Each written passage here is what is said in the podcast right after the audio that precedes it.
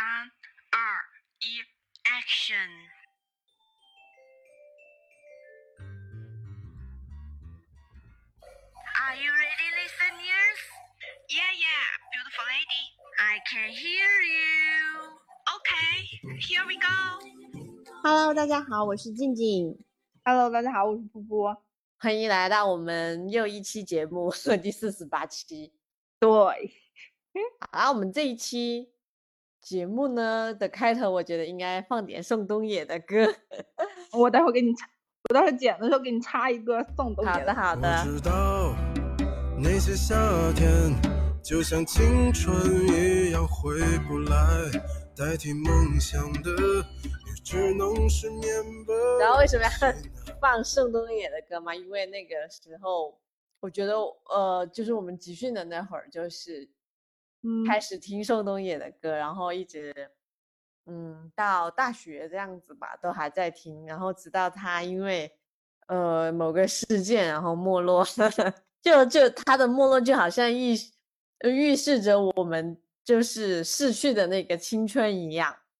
当然，这个我们我说的这个青春不是说的我们的年纪啊，虽然我们的年纪就是还是在青春当中，这是我们的一种精神嘛，就是感觉工作几年下来，就是整个人的变化蛮大的，就是没有了之前就是嗯念书时候的青青春感吧，就没有了一股精气神儿，就是嗯宛若病如抽丝一般。就现在呃对，就感觉好像工作就像就像一场慢性病，而你我都不得不病着。嗯，对对对，就上班之后感觉整个人都充满了一一股班味。对。那这只是我我的无病呻吟啦。如果有大雷的话，大家自行避让。就是每个人对工作的观点其实都是不一样的。然后经过上述呢，就可以嗯听出，就是我们这一期的内容主要讲的就是职场嘛，工作嘛。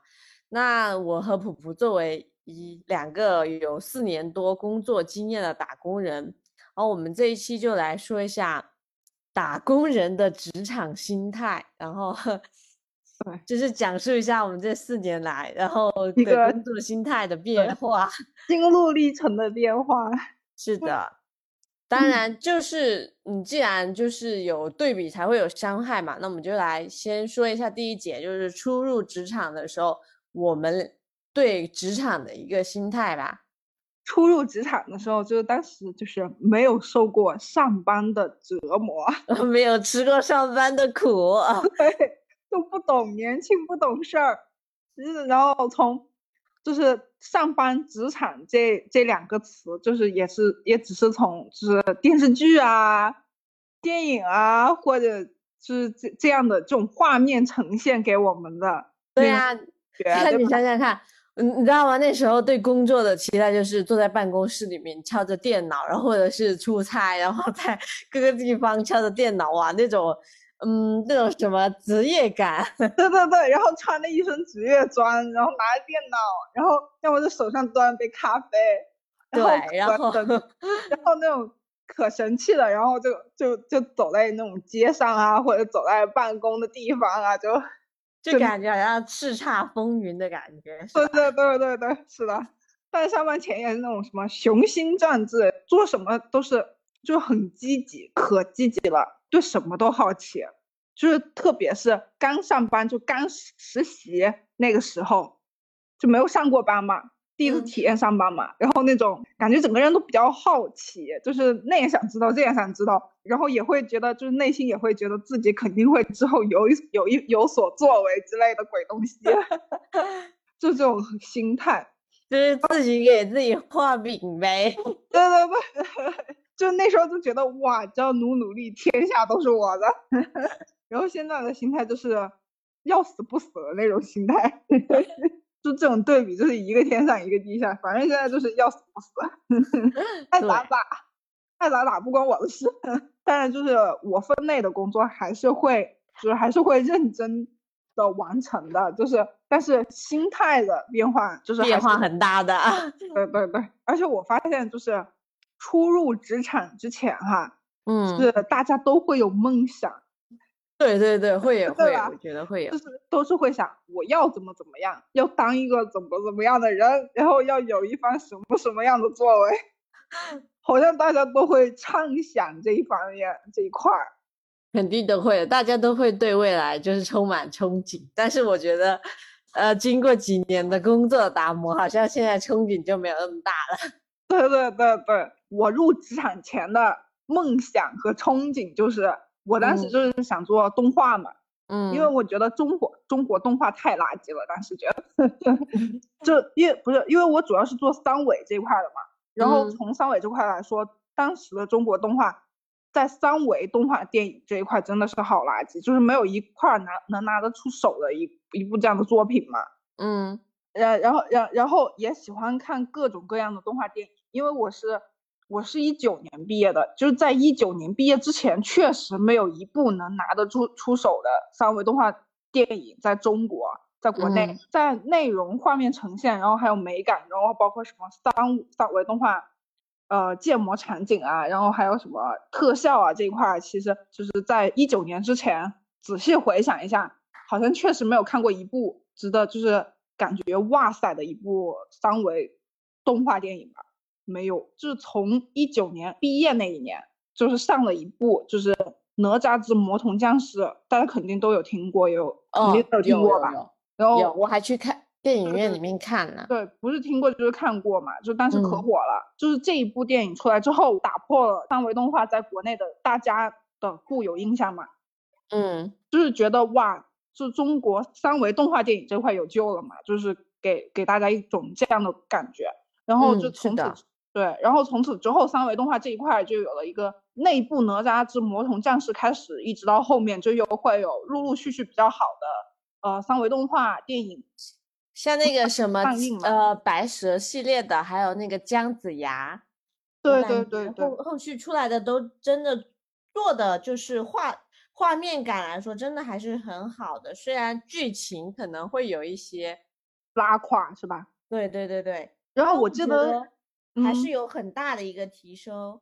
对对对，就是从画面啊，然后美美感啊这块都有进一阶梯的提升。是的，然后，然后我记得去年还有一部上了一部 哦，深海，深海，哦，深海我看了，我觉得，呃，我觉得剧情可能会让我有点受不了。啊、我我也看了前面，就我看了一半，但是后面有点看不下去了。我觉得在就是它的故事剧情这一块儿还有待提升，但是从从画面呈现这一块儿确实做的挺棒了。嗯，确实是，对，就是然后当时我就怀揣着这样的梦想，我要 三维动画这一块，我要就是怎么说呢，带领 中国国内三维动画。梦想很大呀。对，我也觉得我的梦想当时很大呀，应该是很敢想的吧。当然，如果那时候不敢想，怎么敢出来闯呢？你说是吧？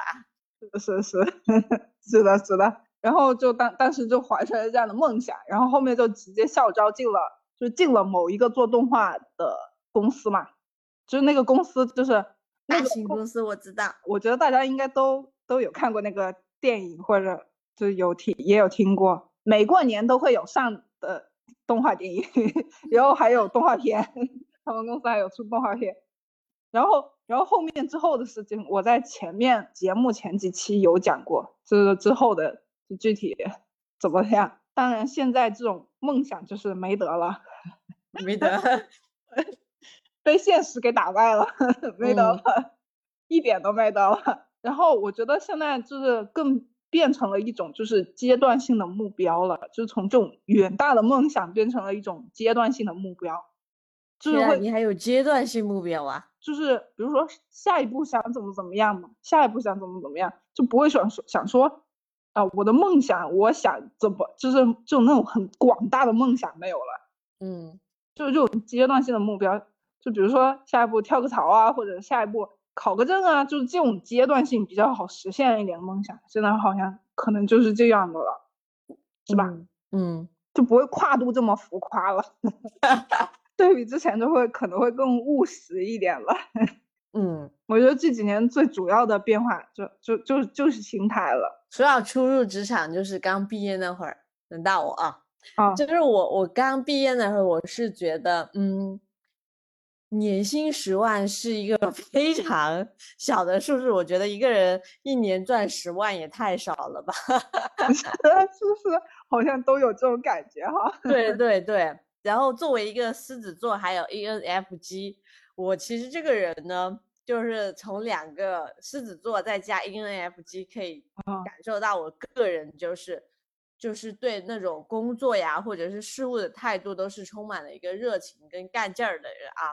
嗯。就是尤其是刚初入职场的时候，我是非常认真的对待我的工作的，就是即使到现在，呃，我非常就是会有厌恶工作的时候，但是我对待每一件事情，我都是有认真的并井井有条的去完成，因为我很讨厌就是，呃，去擦屁股或者是有屁股还没有擦干净的感觉，然后我觉得领导估计就很喜欢我这样的人，现在的我便宜又认真，这还还负责任，对，但是呢，还有责任感。嗯，但是呢，我觉得初入职场，然后对比现在，我觉得整个心态变化是很大的。就比如刚开始，嗯，呃，普普说的是他你的壮志豪情嘛，是吧？对对对对，对，那时候我也有想过，就是，嗯，我虽然没有那么大的壮志豪情，我只觉得我需要找一份工作，可能就是在未来，就是需要做一些规划呀，或者怎么样啊，就是通过工作中慢慢摸索，然后规划自己未来的路想要怎么走。但是我发现我以前是有一个什么。呃，成立一个工作室啊，或者怎么样的一个规划，然后越到现在，又觉得越没有干劲儿，就觉得为什么要去浪费这样的时间、金钱、精力？享受当下不好吗？对吧？也不是享受当下，就是觉得呃整个变化吧，看到的东西跟就是要做的东西，我觉得太多了，而且就是整个工作当中也慢慢就是磨掉了当时的那种精气神儿吧，就是觉得，就比如呃刚开始我们入入职的那一天啊，就是初嗯入职场那天，第一天就是年终会议嘛，我觉得。然后作为一个一一新人，我觉得那那场年终会有真的听得极其的 认真，就是可以希望就是从中学到很多东西。后来慢慢就是逐渐熟悉整个工作流程之后，就会发现其实整个年终会自己要学习的东西并不多。然后面呢，就是从会议当中很很认真的听，然后再到玩手机，然后只管自己那一趴就行，其他人不想管也不想参与的感觉吧。就对对是的，主打一个从一个面团面糊糊，然后就慢慢炸、慢慢煎，然后就变成了一个老油条。对，是的，我觉得现在就主打一个关我屁事。对对对对，就老油条的那种感觉。对对对，那时候我感觉初入职场的时候，都会想到，呃，我要认真干，好好干，然后做一些什么成就，然后让我想起了我之前在我们公司的一嗯。个实习生，嗯、他说他第一份工作的时候是薪资是一千块钱嘛，因为是实习生，然后嗯。他当时是在江西实习，然后他老板就给他画饼，就给他一通讲，然后讲完了之后，他就觉得他老板讲的好对哦，我这一辈子 要为他打工，给他干到死。我讲出来的时候，我们都觉得很搞笑，但是确实是，就是初入职场的我们，我觉得就是都怀揣着各种嗯梦想，而且很容易被画大饼，也很听自己的，就是很很幻想，就是自己给自己画大饼，也很听从，就是呃第一个领导者给你的一个大饼。但是后面就是慢慢的熟悉了之后，发现其实大家就是深陷的在一个就是一个工作的一个当中，嗯，是的，后面就是像说的，面面慢慢的就又煎又炸，就变成了一个老油条了。对，感觉就是在一个围城里面，天天。是的，好，这就是初入职场和现在的感觉啦。然后再来说一说我们在职场中就是要，我觉得很重要的一点，就是我们必须要提一下，就是职场中的羞耻心。就职场的某一些方方面面啦，就是会感受到就是那一种羞耻感。就是有时候哈，我特别有感触的一块儿就是，就是我有那种请假羞耻。对，为啥？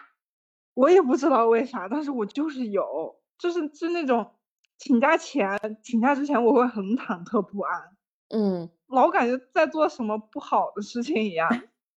对，就又不就是学生时代，请假不是扣的我们自己的钱吗？对呀，就是就是一方面是这样想，但是一方面还是会忐忑不安。主要是学生时代，我请假我都没有请假羞耻，但是在工作上，我竟然请有请假羞耻。就是一方面脑子里就是一给自己洗脑，就是这明明就是我的权利，就是嗯反正扣也是扣我的钱，而且我也请请假的话，我请也是请我的年假，年假嘛，就是我应该的应有的假期嘛。嗯，就是一方面给自己这样洗脑，但是一方面又觉得啊，我这样做是不是不太好？别人没别人也没咋请假，就我请，就是这种心态，就是两两边这种心态就是抗衡。内心又觉得啊，其实内心觉得很讨厌，但是又控制不住。嗯对但我仔细想了一下，我觉得就是可能这样的请假羞耻，不只是单不只单单是我心态的问题，我觉得更多的是上面领导的对请假的那个态度，才会导致一个这样的问题。就是好多领导面对就不喜欢下属请假嘛，就是面对下下属请假，一般都会提出很你请假要写明具体的原因，然后包括看见你的请假内容，其实很多领导看见下属的请假内容后回复的态度，其实就并不是说很，就是你能感觉到那种不情不愿的那种感觉，哦，就是各种这种态度啊，就是导致了，就是我们的这种请假羞耻吧，嗯，让我感觉变相的那种职场 PUA 的那种感觉，突然？是啊，是确这确实是啊。我觉得如果你有事情要请假的话，就是请假明明就是我们职场人的权利嘛，就是也是我们就是自由，对啊，就是而且就是为什么不互相理解呢？每个人就是都要会发生一些就是必须要请假的事情。对，就算而且就算我没有发生必须要请假的事情，但是我有年假，我想休两天年假不行吗？对呀、调整一下自己不行吗？所以，所以我觉得我这种心态的问题，可能更多的不是我的问题，而是领导的问题。然后也是公司的问题，因因为是公司允许领导这样子做。对，是的，这种领导并不只是我的领导，我是这种领导，可能遍地都是。现在这个公司呢，现在公这个公司也有一点，也会有一点，就是能感觉到，除除非那种什么生病啊，就是我要请假，就会很痛快的答应。嗯家里具体有一些什么需要去处理的事啊，然后会痛快答应。然后你你不说明具体的缘由之类的，就比如说我只想请假，请假歇歇一天，就是当这样说的话，领领导还是不太想同意，就那种态度我能感觉到不情不愿。这种可能觉得你你为什么要休息？对我我今年不是去去贵州玩吗？然后嗯请了两天连着周末的嘛，然后那两天我请假的时候，我没有写具体原因，我只是想说我想调休两天年假，我想休休两天年假嘛。嗯，他我是上午发的，然后那领导就看了之后，我领导就没回我了。等晚上下班了，我看还没回，我当时急的呀，因为我的因为我第二天就要走了嘛，然后票也、嗯票也买好了，我当时急的呀，我嗯直接去我直接去食堂堵我领导，让他给我同意。这样的一种现象，我觉得很不好。然后哦，你你是提前一天呐、你不是提前一周吗？没就现现在这个公司，我们请假一般都是提提前一天请。哦，就是大家都是就是都是提前一天请，平常也是在网上冲浪嘛，就是也有刷到，就是说国内的企业老板就是不能称之为资本家，因为资本家的定义是我雇佣你为我做事，然后你只要为我产生利益就行，其他的事儿我不管。嗯，然后国内的老板们就只能称之为奴隶主，就是就是我拿那一点工资去买断你的人、你的时间为我做事，这是一个这样的定义。我我在刷的时候，我觉得嗯很有道理，竟说的如此之对。对对，就是这种感觉，很有道理。对也有刷到过，就是就是咱们国人就出国嘛，去国外打工嘛，在国外嗯上班，然后向领导请假，就是请假内容上呢，就是写明了请假缘由，然后领导的回复大概的大概就是请假是你的权利，做什么是你的私事，无需写明。我觉得现在就是哪个领导要是真的这样回复我的请假内容，我觉得我的请假羞耻症总会在某一天消失掉。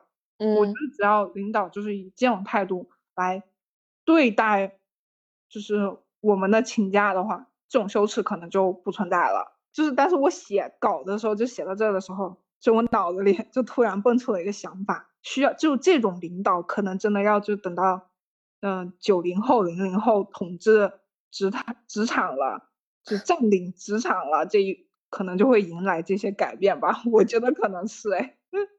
可能可能还还会比较缓慢，因为可能怎么说呢，近两年的失业率比较高。九九五前，九五前全都退退退休之后，我觉得九五后、零零后完全占领职场了，我觉得可能会迎来这一天吧。我觉得未来都会的，因为我觉得整个社会都会往向前发展吧，不可能一直倒退。对对，所以我说要等到九五后占领职场嘛，因为我觉得在九五后，九五后的这个思想状态都会就是就已经在向上发展了。我不是说之前的，我不是说之前的九五前的没有在向上发展，我只是觉得九五后的思想可能会更加的开放一点。嗯，是吧？这就这是我的这一段的羞耻心，所以我当时，我当时看到职场羞耻心的时候，我第一反应就是我的请假羞耻，真的好有感触哦。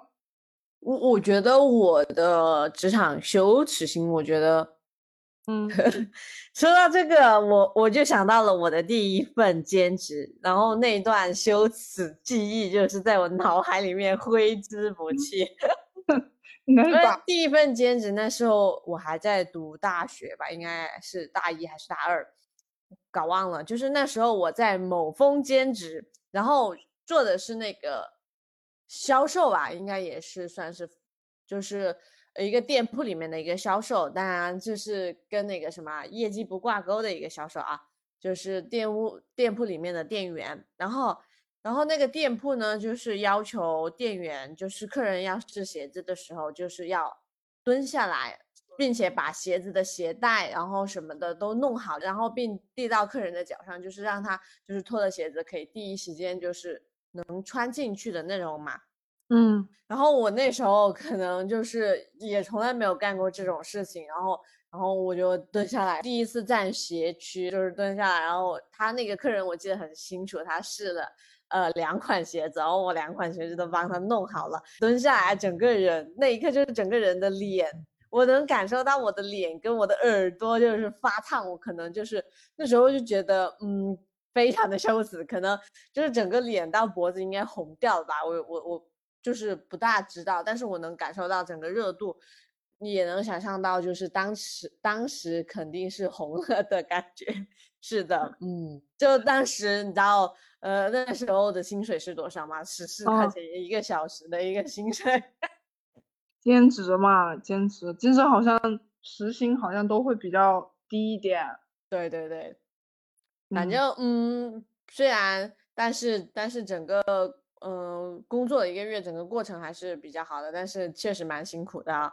啊然后现在我觉得现在的羞耻，我觉得在就是呃 full time job 里面嘛，就是全职工作里面，嗯觉得羞耻的情况，我觉得应该是 say no 这种情况嘛。因为怎么啊说呢，我感觉我很难就是对别人 say no 嘛，因为尤其是对我的领导，我就是一个舔狗，就是很难说 say no，因为因为你也没有办法 say no，因为他是你的直系领导，就是很多事情其实内心还是还蛮拒蛮拒绝的，就是甚至还会出嗯现加班的一些情况嘛。但是也哦没有办法 say no，因为因为就嗯现在的职场情况来看，就是一个人要做两个人的工作啊，因为嗯就业情况也不大好，就是公司也不大愿意招人这样子。是的，哦，当然，这就是还还是要分情况的，就是像刚进公司的时候，也不知道谁可以 say no，有一些人就是可以 say 的，但是 say no 的，但是那时候不太认识，呃，当时的一个情况嘛，又是一个新人，不知道我 say 不 say no 比较好，而且也不知道这件事情我到底是是不是可以 say no 的。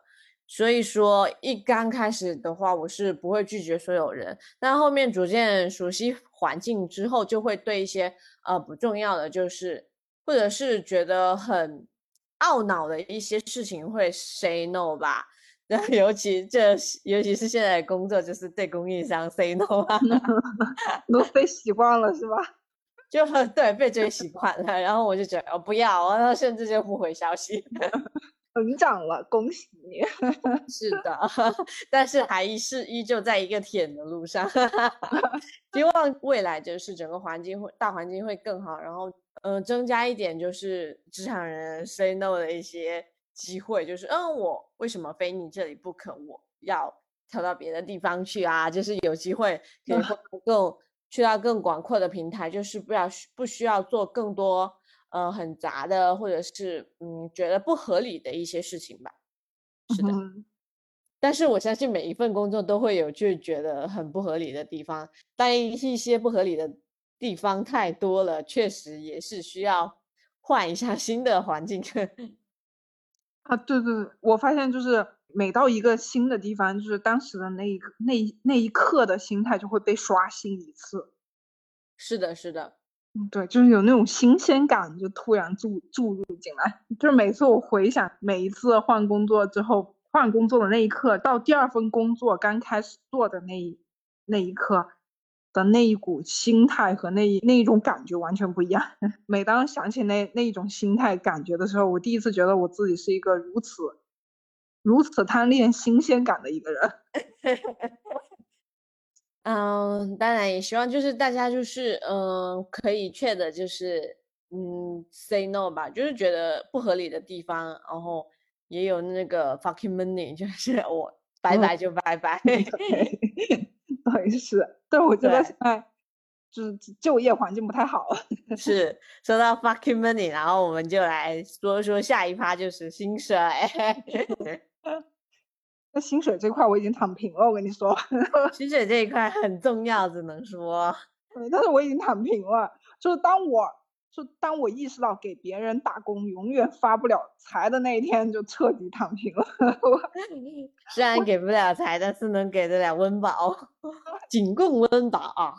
啊，所以我现在就彻底躺平了。我对薪水这块已经没有什么，没有什么太太大的奢求了。我现在就一个想法，就是。工作只是我维持基本生活的手段和方式，赚钱需要另外找一个方向，什么方向？对，赚钱的另外一个方向就是要么搞搞副业，要么做自己的事业。对，就是我。快带上我！我自己都没有一个想法。是，这只是我目前的一种怎么说呢？算是思思。我我觉得每个人都有这个认知，哎，就是觉得嗯。就是这主业是肯定不行的，肯定要搞副业。我觉得，嗯，好像每个人都会有这样的但是大家却不知道去怎么去搞自己的副业。对，就是不知道怎么去开始，或者或者说没有一个这种具体的这副业要做什么的一个想法，就完全没有。是的，所以说当初微商行业为什么会这么发达，都是大家寻找的副业呀。是的。也当然，当然也不乏还是有一些人成功了啊。对，是有的，成功的人是有的，反正目前不是我了。嗯，对。说到薪水，嗯，你讲完了吗？我讲完了呀。哦，好吧。说到薪水的，嗯，态度呢，我一直觉得我的能力。嗯，可以匹配到更高的一个薪水啊！到目前为止，我也是这么觉得的。就是这目前这一份工作来说，当然呢，那是因为一开始，嗯，因为经历了一些事情，然后我入职时候提的要求是稍微比较低的，所以当然就是现在的薪水也是呃符合我当时的一个期望。但是经过就是长期的发展，我觉得我越发的有 有能力吧，我觉得嗯与现在是不匹配的。嗯，如果就是后面加薪没有达到我预想的情况的话，我就会 say no，因为薪资这个态度一定要坚定。如果你不坚定的话，他们就会一直觉得我我我觉得哈，他们就会一直觉得，嗯，我这样随便就是给你加一点，然后你都能接受，那我以后肯定就是就会有一有这个态度态度吧，就是呃慢慢的一点一点的，然后就觉得我为什么就是既然能给到你一。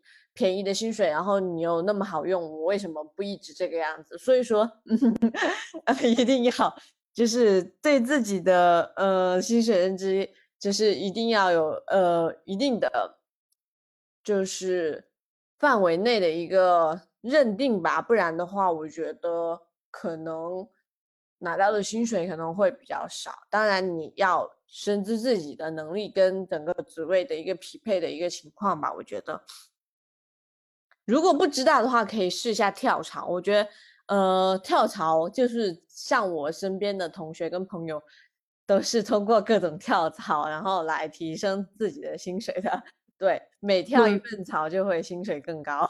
嗯，这也是一种加薪的手段了。对对对，但是呢，呃，目前不不建议这个方法，因为呃。大家都知道，现在就业环境是比较困难的，就是大家还是要有一个呃骑驴找马啊的心态吧。对，对，是的，是的。当然，嗯，我觉得很重要就是，嗯嗯，如果你有有资源的话，你就会就是接触自己的一些。呃，资源的话，就是让他们认识到你的能力，然后再让他们去挖掘你。就是比如我把你挖过来，然后用更高的薪水，这样这种也是可以的。当然，这是匹配更优秀的人。为什么不是我呢？为什么没有人 发现我的光点？你下一个目标，你可以做这样的人。嗯，不用了，不用了，也可以，也可以，随缘吧。再说吧，再说吧。是的。反正就是我就是觉得对待自己的薪水一定要，嗯，要有自己的一个想法，不然的话就会被 拿捏到吧。我觉得，啊，当然这这也不是我们自己能控制的，毕竟毕竟就是加薪这种还是控制在领导层的一个呃决定是吧？是的。要努力为自己争取，所以就要做领导的舔狗。不了，不了，我不选，我要自己创业，我要搞自己的事业。当然，当然也不用做。如果你做自己就做的很好的话，就不用做舔狗。哎，但还是怎么说呢？我觉得职场很复杂。对，是的，没有错。说不明白，说不通。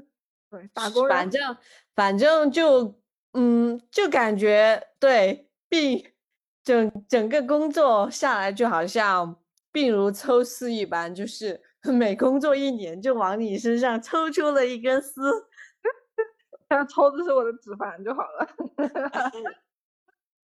然后然后这些丝被抽出来了之后，你就得到了一种慢性病。太难了，对，然后这个慢性病就是一直延续到你退休，然后，然后现阶段的，然后现阶段就是退休也不知道是啥时候了。对对对，最主要是可能会就是发生就是日本的那种情况，到了七老八十了还在上班。对，哎，你说这这这这两天不是国考吗？嗯，然后我有刷到，就是国考里面就有出一个题，就是呃，怎么样安排退休的人再就业呢？已经已经开始有想法了，是吧？对，看这题感觉是了。看这题也是想笑。懂了懂了，那看来得为自己呃我的未来做准备了，退休后的生活做准备是吧？是的。行吧，我觉得这一期就到这儿吧。是的，我们这一期要结束啦。不知道听众朋友们对待工作是怎么样一个态度呢？对自己的薪水啊，或者是呃羞耻感啊，或者回想一下自己初入职场的时候的那种呃青春羞涩感，还有那种憧憬感，是对比现在就是一整个被打击到呢？对，我觉得大家大家都可以在评论区留言哦，就是对啊说说自己的故事嘛。对啊，也可以说说，就是工作之后，有一些人当然啦，有一些人会在工作中会遇到就是更好的自己，说不定就是不会像我们两个人一样，就我们两个人 很消极是吧？对，可以来一个比较积极的人，然后来告诉我们工作的升华点。对，那也行，就来就来，呃，怎么说呢？让我们看看另外一一个另外一面面。对，另外一面。对，好吧，我们这期节目就到这里啦，我是静静，噗噗，谢谢大家收听我们的节目，拜拜拜。整个城市都睡觉了，我们去看海，沿着海岸线，候鸟飞回来，揉碎打包，丢掉了再找不到。整个城市都睡着了，他还没回来。沿着海岸线，我还在等待，把回忆揉碎打包，丢掉了再找不到。每次缠绵之后，你总爱让我在你身后抱紧，两颗炽热的心在靠近，手臂上留下你的痕迹，城市被黑色淹没。星星代替了灯火。我做了一个梦，梦见和你一起到了海边。我做了一个梦，梦里面没有悲伤和离别。海风吹走了所有伤痛，吹醒了我们的梦。整个城市都睡觉了，我们去看海，沿着海岸线，候鸟飞回来，把回忆揉碎打包，丢掉了再找不到。整个城市都睡着了，他还没回来。